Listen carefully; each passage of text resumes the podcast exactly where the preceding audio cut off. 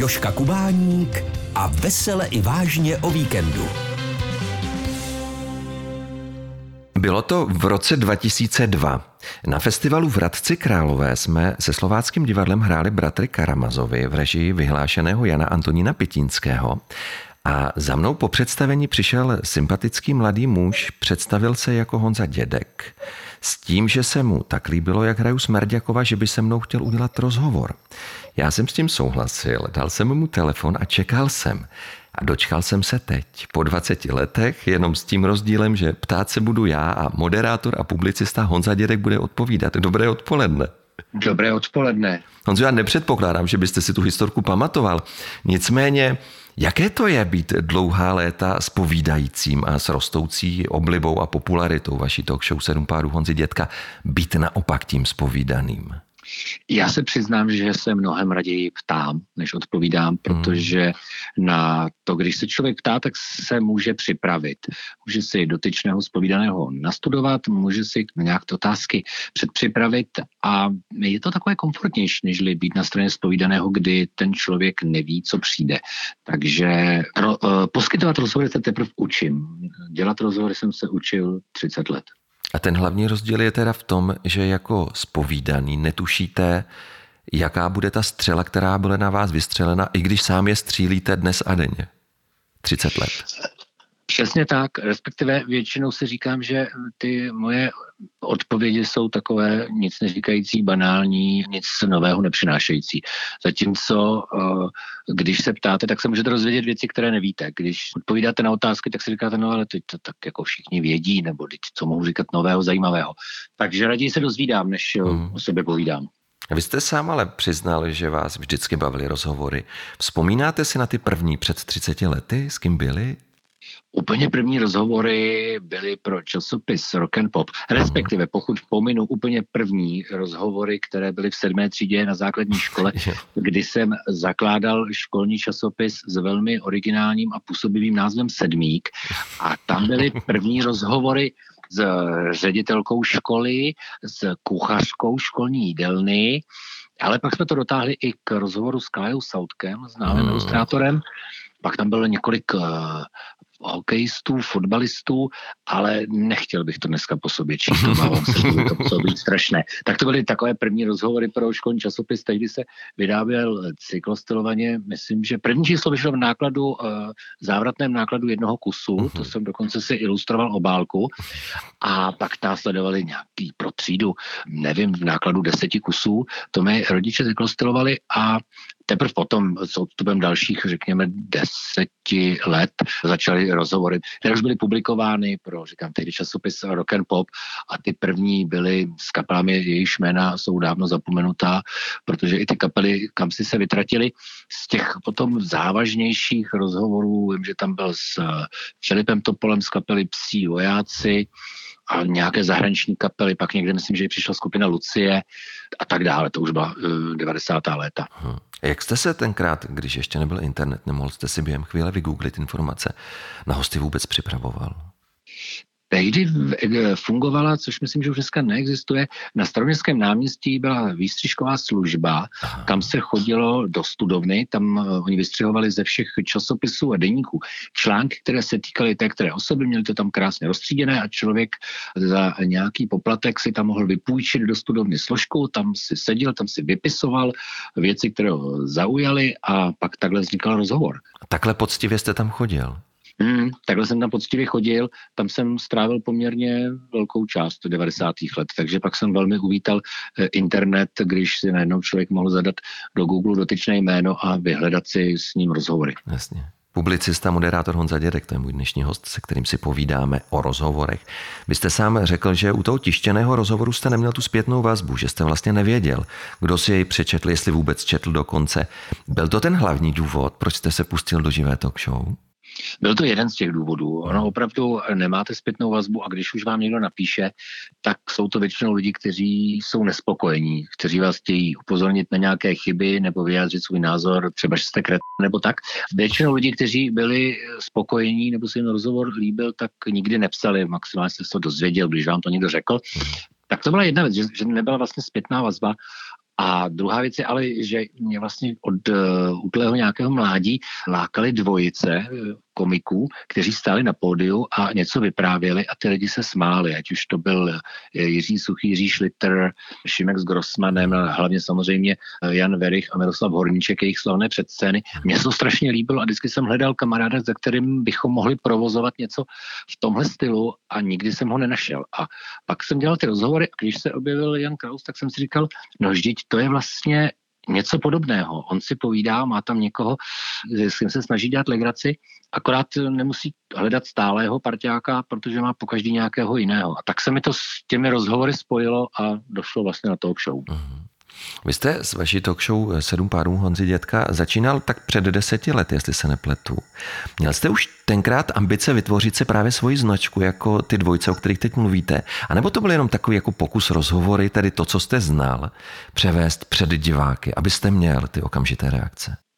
Chtěl jsem znát ty reakce, chtěl jsem to zkusit, jak to bude fungovat, když to budete dělat před lidmi, od kterých okamžitě ucítíte, jestli je to baví, což nemusí znamenat, jestli se smějí, ale jestli vás poslouchají, jestli je to pro ně zajímavé, což velmi snadno a rychle vycítíte, jak na to budou reagovat, jestli to bude fungovat, tak to byla asi ta první ambice, která vedla k tomu, že v roce 2011 v lednu proběhlo první představení, tehdy ještě v divadle Viola, no a od té doby to nějak tak jede.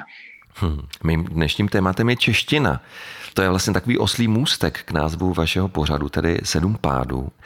Je to tak, že jste jej vymyslel někdy nad ránem a odkazují tedy k 7 pádům v češtině, ke skloňování? Protože někteří lidé si dodnes mohou myslet, že jde o pády ve smyslu pádu z výšky. To si ještě asi dost lidí myslí. My jsme kvůli tomu točili znělku, kde opravdu se objevovaly pádové otázky, které z nás učili na základní škole. Mně to napadlo nad ránem, říkal jsem si 7 pádů. Když klademe otázky, tak ve velké většině začínáme právě pádovými otázkami. Kdo tam byl, co jste si povídali, o čem jste si vyprávěli a tak dále. Říkal jsem si, no to je přece úžasný nápad. Navíc 7, magické číslo.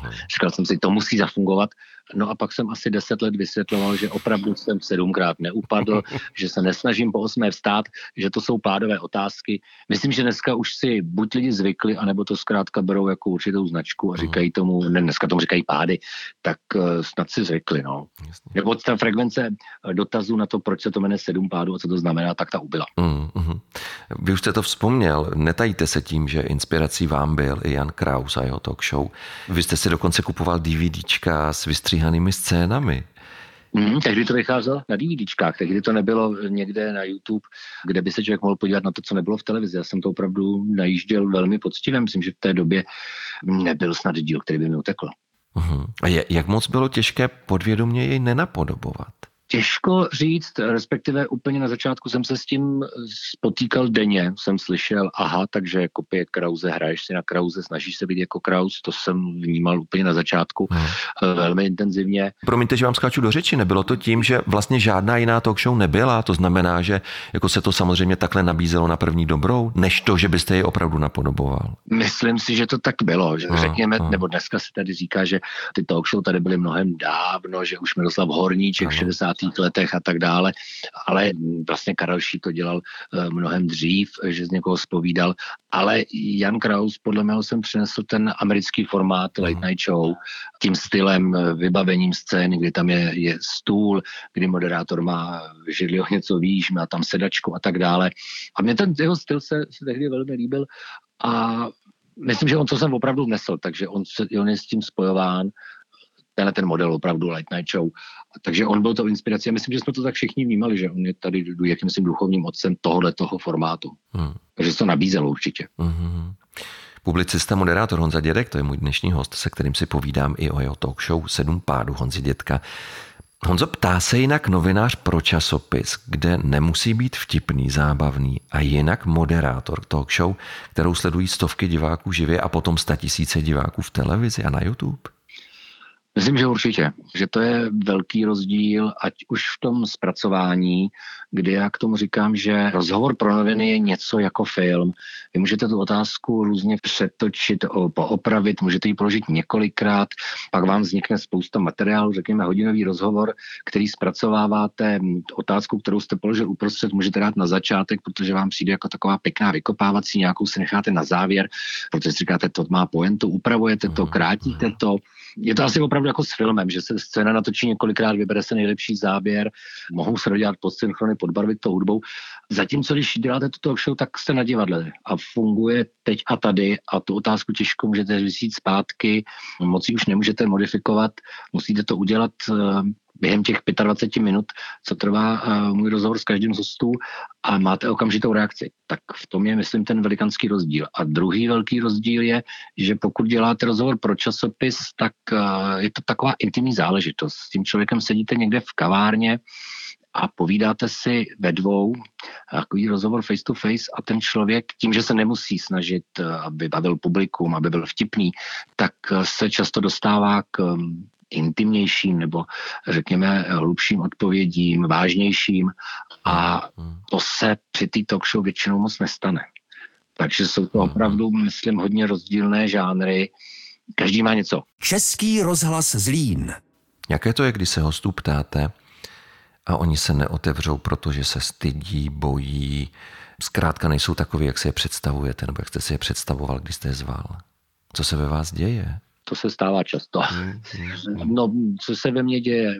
Viditelné stopy mých pochodů jsou takové, že se začínám orosovat, potit a třást se mi ruce, protože si říkáte, tak teď pojďme mluvit a ten host občas mlčí, občas tak něco zamručí, někdy odpovídá jedním slovem, když se hodně rozhovoří, tak třeba jednou větou. To jsou perné chvilky a nikdy vlastně člověk neví úplně proč, jestli volí špatné otázky, nebo jestli jsou dotyčnému nepříjemné, nebo co vlastně je špatně, proč to nefunguje. A je zvláštní, že se mi to stalo, nechci říct mnohokrát, ale už několikrát s herci, kdy si říkáte, no tak herec je přece zvyklý každý večer vystupovat na jevišti, mluvit k lidem, mluvit před lidmi, a neměl by mít s tím problém, ale pak mi vždycky vysvětlí, že oni jsou na tom jevišti za někoho, za postavu, jsou v kostýmu a znají text. Zatímco, když mají mluvit o sobě, tak že to pro řadu herců není úplně komfortní. Taky ostatně já znám dost umělců, kteří nechtějí chodit do talk show. Říkají, já nejsem vtipný, já nejsem na to, abych na místě okamžitě bez přípravy bavil publikum. To třeba říká pan Svěrák, který říká, všichni víme, že je to velmi vtipný člověk, ale on říká, ten každý můj vtip je velmi vycizelovaný, promyšlený, je tam přesná stavba slov a nad tím já musím dlouho sedět. Nejsem typ, který přijde a baví. Není ten typ těch bavičů, jako jsou někteří jiní herci, kteří přijdou a jsou schopni sázet vtip za vtipem, i kdyby před ním seděli dva lidi nebo dokonce prázdné parkety. Ale vy to v tom výsledném střihu, který vidí diváci u televizí a u počítačů, můžete trošku zachránit. Svým způsobem ano, můžeme to zachránit v televizi, když to běží. Celý ten můj pořad trvá zhruba 2 hodiny a do televize se dostane 50 minut. To znamená, že tam je sestřih jakési best of z toho večera. To vybírá režisér Vojta Nouzák a ten si opravdu může z těch 4 hostů, z nich každým je, říkám, 25-30 minut rozhovor, takže z 2 hodin on si vybere to nejlepší. Ale jak to opravdu celý ten rozhovor probíhá, tak je vidět o 24 hodin později na YouTube, kde ten rozhovor je v naprosto nekrácené verzi. Takže tam, kdo má zájem, tak tam si může poslechnout celou verzi, včetně těch hluchých míst. Takže myslím, že v tomhletom necháváme nahlédnout poměrně velmi do kuchyně. Takže kdo chce vidět, jak to bylo, má možnost. A vy do toho výsledného střihu vůbec nezasahujete? Ne. Já vždycky říkám s nadsázkou, že moje práce končí v okamžiku, kdy opouštím jeviště. No ono to asi ani není možné, aby člověk seděl, protože ten střih probíhá bezprostředně po představení. Pan režisér odjíždí do střižny, kde to stříhá do nějakých 5 hodin do rána a představa, že dokončím 2hodinové povídání se 4 hosty a pak bych jel do střižny a měl bych se na sebe dívat a říkat tohle vyhoď, tohle se mi nelíbí. To asi nejde. Myslím, že tam je potřeba, aby tam bylo ten další pohled aby ten člověk se na to podíval nezaujatýma očima a vybíral to, co přijde mu nejzábavnějšího. Samozřejmě pan režisér je na natáčení, takže ví, co se tam odehrává, dělá si skript, ale pak tam sedí střihač, který natáčení není a ten to vlastně vidí poprvé čistýma očima a ten taky říká, hele, tohle mě přijde vtipné, tohle je slabší, to bych vyhodil. A z toho vzniká ten záznam, ale u toho já jsem opravdu v životě nebyl, já ani nevím, kde to střižno je. A díváte se potom, když to jde v televizi? Zpočátku jsem se nedíval, ale tím, že se někteří hosté opakují po několika letech, tak abych se neptal na stejné otázky, protože si samozřejmě nepamatuju po 3 letech, na co jsem se někoho ptal, tak si ty rozhovory pouštím. Takže vidím je znova. Co na to říkáte? Je to takové to, tohle jsem nemusel dělat, ježiš, tenhle byl výborný, tady ten se dobře bavil. Hodnotíte to ještě zpětně, nebo jenom se tak na to díváte, protože už víte, že s tím nic dělat nejde? Člověka vždycky napadne. Tady jsem se mohl zeptat jinak, tady mohla padnout jiná otázka, tady mohla být jiná reakce, tady rychlejší, tady jsem ho mohl nechat domluvit, třeba ještě chtěl něco říct, tady jsem mohl mlčet a ten člověk pokračoval ve své odpovědi. To vám tam naskočí, ale myslím si, že to je podobné, jako když se, nevím, scénárista, režisér podívá na svůj starý film, nebo když muzikant si poslechne svůj starší nahrávku a říká si, no dneska bych to dělal jinak, ale to by potom asi nikdo nic nevytvořil, kdyby měl mít neustále korekci. Pořád by se přetáčelo. Váš pořad byl dlouho k vidění, teda kromě divadel, na YouTube, ale před 2 lety jste se dostal na televizní obrazovky. Jak moc to bylo těžké? No, trvalo to 10 let, než se nám to podařilo. A já jsem, přiznám se, měl takovou tu představu, že když jsme natočili první 2-3 díly, tedy v tom divadle Viola, protože se objevilo pár hlasů, že to není úplně špatné, jsem si říkal, výborně, tak kdy zazvoní telefon z nějaké velké televize a půjdeme na obrazovku, no jak říkám, trvalo to 10 let, zaplať pánbůh, že to trvalo takovou dobu na jednu stranu, protože člověk si vyzkoušel spoustu slepých uliček, spoustu věcí se naučil a neopakoval je potom na televizní obrazovce. Takže to si myslím, že bylo dobře. A to, že se to podařilo, na tom měla velkou zásluhu moje sestra Kateřina, která dělá produkci, která znala lidi z televize Prima, které pozvala na natáčení a oni to shledali, že by to snad mohlo mít nějakou životnost a byli jsme vyzváni, abychom natočili pilotní díl, nebo jeden díl se stříhali na 50 minut pro televizi. To se stalo a nějak to vyšlo v testech, které byly poměrně detailní, pozitivně. Zjistilo se, že by se na to asi někdo dívat mohl a tak se nám podařilo vstoupit na obrazovku. Vy jste se z Violy přestěhoval do Malostranské besedy a teď do Švandova divadla. Proč pořád větší a větší prostor? Já se přiznám, že Malostranskou besedu miluju. Já jsem tam strávil část 90. let jako návštěvník koncertů Vladimíra Myšíka, Ivana Hlase a dalších kapel. Opravdu jsem tam prožil mnoho večerů až nocí, ale Malostranská beseda má ohromného génia loci. I ta skutečnost, že tam vznikli Cimrmani nebo odehráli tam první představení, byla tam řada úžasných koncertů, to přispívá k nějaký atmosféře toho místa, je to komorní. Nešlo ani tak o ty diváky, ale tam je velmi malý jeviště.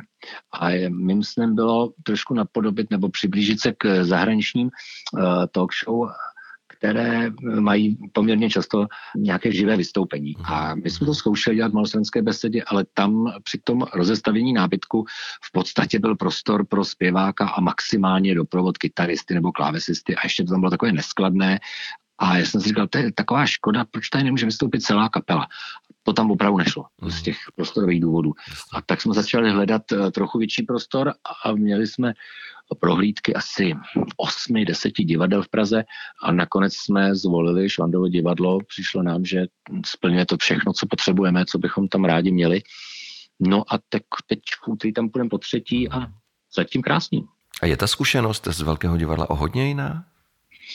No zatím se snažíme popasovat ze zkušeností, že na místo 88 míst v Malostranské besedě musíme každý týden vyprodat 300 míst. Tak to je první věc a je to jiný. Jak říkám, ono každé má něco. V Malostranské besedě diváci strašně oceňovali, že tam byla stolová úprava, to znamená, že lidi si na baru koupili lahev vína, kleničku, něčeho tvrdšího a při sledování pořadu mohli popíjet. A to tady není, tady to je klasické divadelní sezení, takže někteří říkali, že už to není ono. Na druhou stranu říkám, snažíme se jim přidávat živá vystoupení kapel, myslím si, že zajímavých. V prvním díle byla kapela Lucie, která přišla s 20členným symfonickým orchestrem, teď tam byla Leny, má přijít skupina Olympik, Činasky, Kabát, což si myslím, že nebo já si to do dneška považuji za obrovský úspěch, že tyhle ty kapely jsou ochotné přijít a zahrát. Ale je tam i prostor na to, kdybych si chtěl pozvat kuchaře, tak na místě můžu něco uvařit. Když jsme třeba měli v Malostranské besedě z Pejbla a Hurvínka, tak tam bylo vlastně strašně málo místa na to, aby si tam mohli loutky vzájemně popovídat. To tady všechno by mělo být. Takže v tomhletom je ta přidaná hodnota na úkor toho, že lidi se nemohou občerstvovat během představení. Český rozhlas Zlín. Rozhlas naší Moravy. Já jsem nedávno u natáčení vaší talkshow byl a potkal jsem se právě s vaší sestrou, která dělá produkci, jak jste řekl. Já jsem se jí ptal, jak ten velký kolotoč, a on to kolotoč opravdu s desítkami lidí je, jak to zvládáte, jak moc je to náročné. Ona se rozářila a řekla, 10 let jsme pracovali na tom, abychom se do této fáze dostali, no tak jsme šťastní. Podepíšete to? Je už to ten pocit finální, který jste chtěl? Jsou nervy, protože je to kolotoč. Když my jsme začínali, tak to dělali kamarádi naši, stačily 3 kamery a vlastně se to dalo zvládnout v pár lidech. Teď to opravdu je na vyšší úrovni, to znamená, že toho technického personálu, když to takhle nazvu, je tam nesrovnatelně víc. Potřebujete najednou asistenty režie, asistenty produkce a tak dále, kteří zajišťují příjezd hostů, starají se o ně v zákulisí. Teď najednou samozřejmě máme vizážisty, stylisty a tak dále. A aby to vždycky ten večer klaplo, aby v zákulisí byla příjemná atmosféra, aby ti hosté šli na jeviště dobře naladění, tak to samozřejmě přináší stres. Ale ten je, myslím, vykoupený tím, když se ten pořad povede a všichni odcházejí spokojení. Takže tam je to pak nastupuje to štěstí po těch 5 hodinách, řekněme, těch stresů a nervů, protože vždycky něco se kazí, něco nefunguje, tamhle selže technika a tak dále, ale to štěstí tam je. Já jsem vás právě pozoroval těsně před začátkem natáčení a vy jste jako byl v napětí, samozřejmě kdo by nebyl, ale neměl jsem z vás pocit, že jste takový ten typ, který se potřebuje zavřít do šatny, aby jej nikdo nerušil a potřebuje tam být hodinu sám. Nevadí vám to? Jste rád mezi lidma? Tohle já neumím, to mi říkali, měl bys mít vlastní šatnu a já říkám, co bych tam dělal? Mně stačí, abych na to představení chodil, řekněme, na nějakou 5. hodinu odpoledne. Ale já tam chodím dřív, protože už mě nebaví být doma. Já jsem doma nervózní, protože jsem doma sám, takže odcházím do divadla, abych tam byl s těmi lidmi a povídáme si a mě to odvádí myšlenky od toho, co v 7 hodin má vypuknout. Takže, že bych měl být zavřený v šatně a soustředit se, to nějak nedokážu. Mě víc pomáhá to, když mě rozptyluje to, že přijíždějí hosté, že se nimi člověk povídá a nějak přichází na jiné myšlenky. Když jsem vzpomněl ten váš velký tým, tak naše posluchače určitě bude zajímat, kdo schání hosty a podle jakého klíče. Hosty si scháním já s tím, že samozřejmě kdokoliv z týmu nebo z mého okolí mi může kohokoliv doporučit a občas doporučí velmi zajímavé lidi, na které by člověk sám nepřišel. Může i napsat kdokoliv z diváků, občas mi dávají strašně zajímavé tipy, ale ten finální výběr si nějak musím postavit sám. A i si je obvolávám, dělám ten první kontakt s nimi, protože si říkám, když už ten pořad neseme jméno, tak je to jako když někoho zvete k sobě na večírek nebo na návštěvu, tak si říkám, to pozvání by asi mělo být osobní. Nezdílím ten názor, že tohle by měla dělat produkce, jak říkal nějaký jiný moderátor. Mně to přijde zkrátka slušnější zavolat tomu člověku a říct mu chtěl by si přijít do pořadu, už tam dlouho nebyl, nebo nikdy jste tam nebyl, bylo by mi ctí. Pak už samozřejmě volá produkce, aby s nima doladila, jestli budou ti taxíka a tak dále. Ale ten výběr si dělám sám a včetně rešerží na ty lidi. A tak to je pozůstatek 30leté novinářské praxe, kdy se na ten rozhovor člověk musí připravit sám. Já si nedovedu představit, že by mi měl někdo dělat rešerže, protože už při tom hledání si těch informací o těch lidech, tak si člověk nějakým způsobem v hlavě skládá ten rozhovor. Čím zhruba začít, kam ho vést, která témata ano, která témata ne. Takže to já si potřebuji udělat sám. Stačí vám ty rešerše, nebo se s těmi lidmi i scházíte? Někdy se i scházíme, pokud se třeba neznáme, často projeví ten zájem i daní hosté, kdy říkají, no já bych se s vámi radši předtím sešel a vůbec, abychom se seznámili. Ono to pomůže, když se s tím člověkem sejdete, tak zjistíte, jakým způsobem pak můžete reagovat, nebo je to takový, že se seznámíte, podáte si ruku a chvilku sedíte někde na kafi a i víte, kam můžete zajít a tak dále. Pomáhá to, pomáhá. Když jsem se po natáčení pořadu, kterého jsem byl, bavil s mladou herečkou, která byla vaším hostem, ta si jenom tak povzdechla a řekla, no, tak být hostem, ono je to těžká disciplína. Souhlasíte s tím? Souhlasím. Já jsem rád, že jsem na té židli za tím stolem. Mnohem raději. To se vracím obloukem k tomu začátku, že mě se lépe ptá. Nevím, jestli jsem dobrý moderátor, ale mám raději roli moderátora, nežli zpovídaného. Je to, protože tam lidi od těch hostů očekávají nějaký vtip nebo něco zajímavého, a takže já mám pocit, že na nich trochu spočívá ta větší tíha toho představení. Na mě to je připravit jim otázky, na které mohou odpovídat nějakým zábavným nebo zajímavým způsobem, ale myslím, že to mají těžší. Není to jednoduché. Říkám, řada lidí to nechce podstoupit. Ale vy se vlastně taky tím pádem schováváte za tu roli, jak jsme se o tom bavili. Se najednou schováváte za tu roli toho moderátora, který je navíc i připravený. No jistě, je to výhodnější být připravený. Jasně. Honza Dědek, to je jméno mé dnešní návštěvy, povídáme si i o jeho talk show 7 pádů Honzy Dědka. Podle čeho si hosty vlastně vybíráte? Musí být spíše vtipní nebo šikovní? Jak to je? No, je to pro velkou televizi dělaný pořad, takže nezastírejme. My tomu s panem režisérem říkáme, že my máme 4 hosty, takže by tam měly být 2 věže. Jak tomu říkáme pracovně, to znamená, že by to měla být jména, která když zazní v upoutávce v televizi, tak každý divák ví. Jsou to jména, která jsou všeobecně známá. Pak, když tam má člověk tyhle 2 věže, známá jména, tak to může doplňovat hosty, o kterých si myslím, že jsou zábavní nebo že jsou zajímaví, ale nejsou tím primárním hákem. Takže já jsem tam měl třeba řidiče tramvaje. Neznámé jméno, ale setkali jsme se někde a on mi začal vyprávět o životě tramvajáka. A neuvěřitelně poutavým způsobem, zábavným způsobem. A mě to strašně líbilo. Říkal jsem si, všichni jsme jeli tramvají, ale stejně nikdo z nás neví, co prožívá ten tramvaják, který nás veze. Tak třeba takovýhle typ hosta, toho můžete přidat ke známým jménům. Takže to je důležitý a pak je vždycky dobrý, abyste tam měl člověka, který má opravdu energii, ze kterého tryská energie, na kterou můžete vsadit a na kterým se to dá postavit.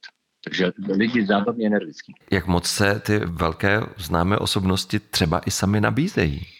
Někdy jo, někdy se nabízejí. Častěji je tedy nabízejí PRisti filmů, divadelních představení, zaměstnanci gramofonních firm, když vydávají desku nějaké kapely nebo zpěváka, tak ty píší, budeme mít tento film, nechtěl by si pozvat toho a toho. To se stává často. Méně se stává takové to, že by někdo přišel a říkal, hele, už jsi tam dlouho neměl, pozvi si mě, nebo mě jsi ještě neměl nikdy, máš proti mě něco, proč si mě nepozveš. To se stává méně, ale taky se to stane. Ale říkám, většinou to je v souvislosti s propagací nějakého produktu, že někdo vydal desku nebo tak. No, anebo se pak nabízejí, to je taková specifická kategorie lidi, kteří jsou zvláštní. To znamená, že vám někdo napíše, právě jsem si doma natočil na kytaru písničku a na YouTube už mám 16 zhlídnutí, nechcete si mě pozvat. Jo, nebo jsem tady u nás na vesnici a myslím si, že velmi dobře imituji Michaela Jacksona. Tak si mě pozvěte, ať národ kouká. A tam občas, když se pak podíváte na ta videa, tak si říkáte, wow, tam chybí trochu soudnosti, tam chybí nějaký nadhled, možná, že tam chybí i něco do plné skládačky té osobnosti. To se občas stává, že dostáváte úplně bizarní návrhy na některé hosty, ale to asi patří k životu. Jasně. Reagujete, odpovídáte? Snažím se nějak diplomaticky odpovědět, že to je pěkné, ale že teď mám jaksi hosty obsazené na úroku až na 30 let dopředu. Vy už jste to vzpomněl, že každý moderátor má své vysněné hosty. Obavíme, že na některé prostě nedosáhneme, protože sami do takových pořadů nechodí. Kdo je to ve vašem případě? No, já jsem měl dlouhou dobu, asi těch 10-11 let od okamžiku, kdy jsem to začal dělat, právě pana Zdeňka Svěráka. Pak se zjevila jedna dáma, která mi tohleto splnila k 50. narozeninám. Nějakým zvláštním způsobem přesvědčila 3 pány z divadla Járy Cimrmana, aby přišli, tedy včetně Zdeňka Svěráka. Tak to byl jeden z největších dárků k mým 50. narozeninám. A teď se mi každý ptá, říká, no tak ten velký sen v podobě Zdeňka Svěráka se ti splnil, kdo dál? Tak vymýšlím další jména. Je jich hodně. Je hodně lidí, kteří opravdu nechtějí. Chtěl bych pana Nárožného, Jaromír Dulova nechce přijít, Lukáš Vaculík, Pavel Kříž, Byla by to asi poměrně dlouhá soupiska jmén. Bohužel, je mi to strašně líto, ale na jednu stranu je chápu, není jim tenhle ten formát blízký. Honzo, já vám moc přeju, abyste si pořád plnil sny a aby se i ty největší hvězdy předháněly, aby mohly usednout do vašeho pořadu. To bylo krásné, děkuju. O 7 pádech jsem si povídal s moderátorem Honzou Dětkem. Děkuju za to, naslyšenou. Děkuji, krásné odpoledne. Český rozhlas Zlín, rozhlas naší Moravy.